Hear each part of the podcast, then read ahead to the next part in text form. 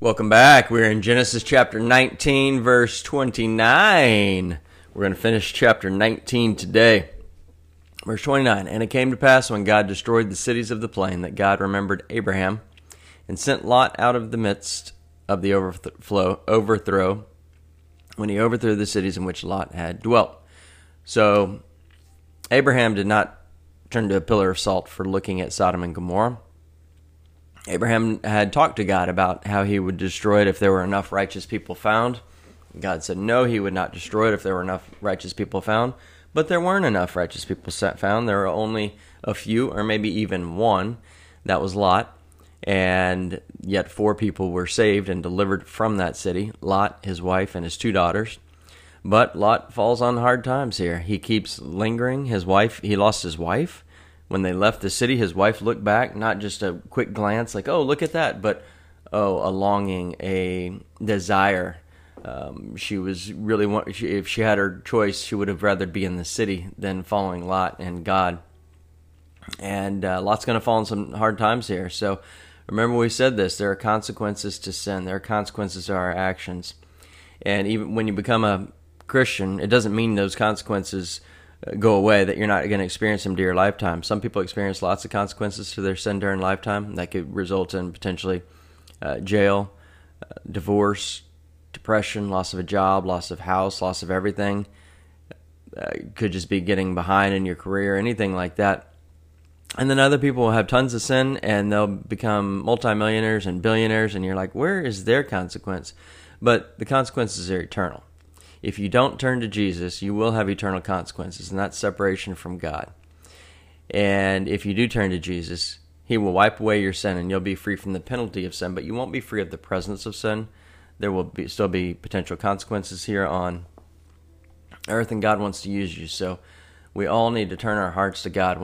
Number one, to accept Him and invite Him into our life. And number two, to want to live for Him. It doesn't mean you're going to be perfect. I struggle with things lots, but God always comes to me and says, That's not what I want you doing. That's not what I want you thinking about. Let's do this over here. And we huddle up. And doesn't mean we don't go through uh, tough times. So uh, remember that. But God is good, and He is joy, and He is peace, and I know that, and I know, and I struggle. Um, and lately, I've had some um, stressful things going on in my life. But when I struggle, I know it's my flesh. It's uh, just my flesh wanting and desiring things and uh, God's always there. He doesn't change, and He loves us, and He wants us to have that peace and joy. But we also have to let go um, and, and let Him work through us. Verse 30 Then Lot went up out of Zoar and dwelt in the mountains, and his two daughters were with him, for he was afraid to dwell in Zoar. And he and his two daughters dwelt in a cave. So now we've got three people in view, right? The other three people are gone, and the whole town of Sodom and Gomorrah got obliterated the husbands, uh, we would call them more like a fiance of the daughters. They were in Jewish tradition, you would be betrothed to person for quite a while. So, generally, a year, you'd be betrothed to that person, and it's like an engagement, only you actually have to get a divorce if you don't want to get uh, go through uh, continue, and then you consummate the marriage, and then you're you know officially officially married. So, uh, they, we believe they were betrothed to their um, call them husbands, and those dudes decided they weren't going to come. Uh, they didn't believe Lot's example enough, and then essentially laughed at him. We're like, dude, you're joking, right? You're listening to God, and God's going to destroy this place. You're, you're crazy. I think is what they were thinking. And they were like, you, you go ahead, crazy man. And he took his daughters, and then those guys died, right? And Lot. So then Lot's wife died when she looked back with longing. Now we've got just Lot and his two daughters. So one guy and two girls. And verse 31 says, Now the firstborn said to the younger, Our father is old, and there is no man on earth to come into us, as is the custom on all the earth. And yes, that means exactly what it sounds like it means. That means to have sexual relations, to procreate, and uh, have children born. Verse 32 Come, let us make our father drink wine, and we will lie with him, that we may preserve the lineage of our father. Boy, check this out. So, the oldest child says to the youngest child, her sister, let's have relations with dad so that we can have babies and continue this line. Oh, and by the way, um, dad's probably not going to let us, so we better get him drunk so that he doesn't know, or so that he his, he reduces his uh, faculties and reasoning and just lets lust overcome him, so that maybe he even enjoys it, right? So, a couple of things are in light here. One, be careful if you're going to have a drink, because what I know in my experience is that one drink tends to lead to two drinks. And then you know that two drinks can lead to three, and so on and so forth. And when you, the more you consume, the more likely you are to not know exactly what you're doing. And that can lead to lots of problems. It can lead to anger because alcohol is a depressant. It can lead to job underperformance the next day and family underperformance the next day as a father, as a husband, as an employee or employer because you're not at your optimal because you're exhausted from drinking the night before. Uh, it's not a good witness. It's you're not going to be able to witness and tell people about Jesus if you're drunk. And even if you do, they're not going to believe you because they're going to say, "Wait a minute, your you know, your walk's not matching your talk, or your talk's not matching your walk." However you want to say it. And uh, so be careful of that.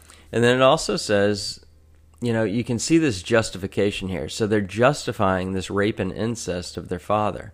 They're saying, well, we know it's bad and horrible to have relations with dad, but think about the potential benefits, right? So they're saying, let's get dad drunk so he doesn't really understand.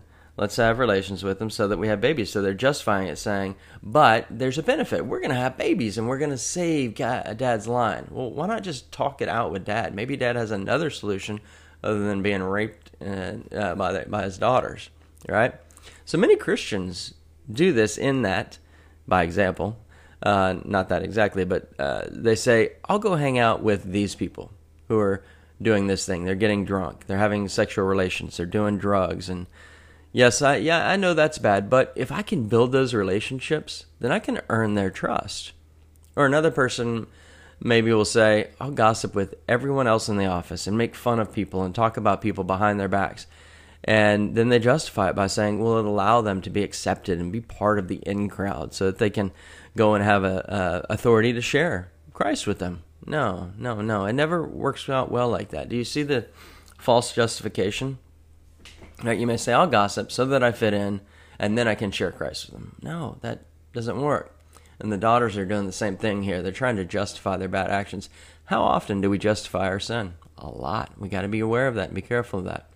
Verse 33 So they made their father drink wine that night, and the firstborn went in and lay with her father. Ew, gross. And he did not know when she lay down or when she arose. So that either means that he completely didn't know, or because he was drunk, he didn't know or remember. Uh, 34 It happened on the next day that the firstborn said to the younger, Indeed, I lay with my father last night. Let us make him drink wine tonight also, and you go in and lie with him, that we may preserve the lineage of our father. So again, they justify it. Why are they doing this? So that we may preserve the lineage of our father. Why not just talk it out with that, right? See if he has a solution. Hey, let's go down to this other place that God actually wanted me to go instead of being stuck in this cave, because Lot's in this cave by choice because he didn't want to go to another town, and now his daughters are raping him.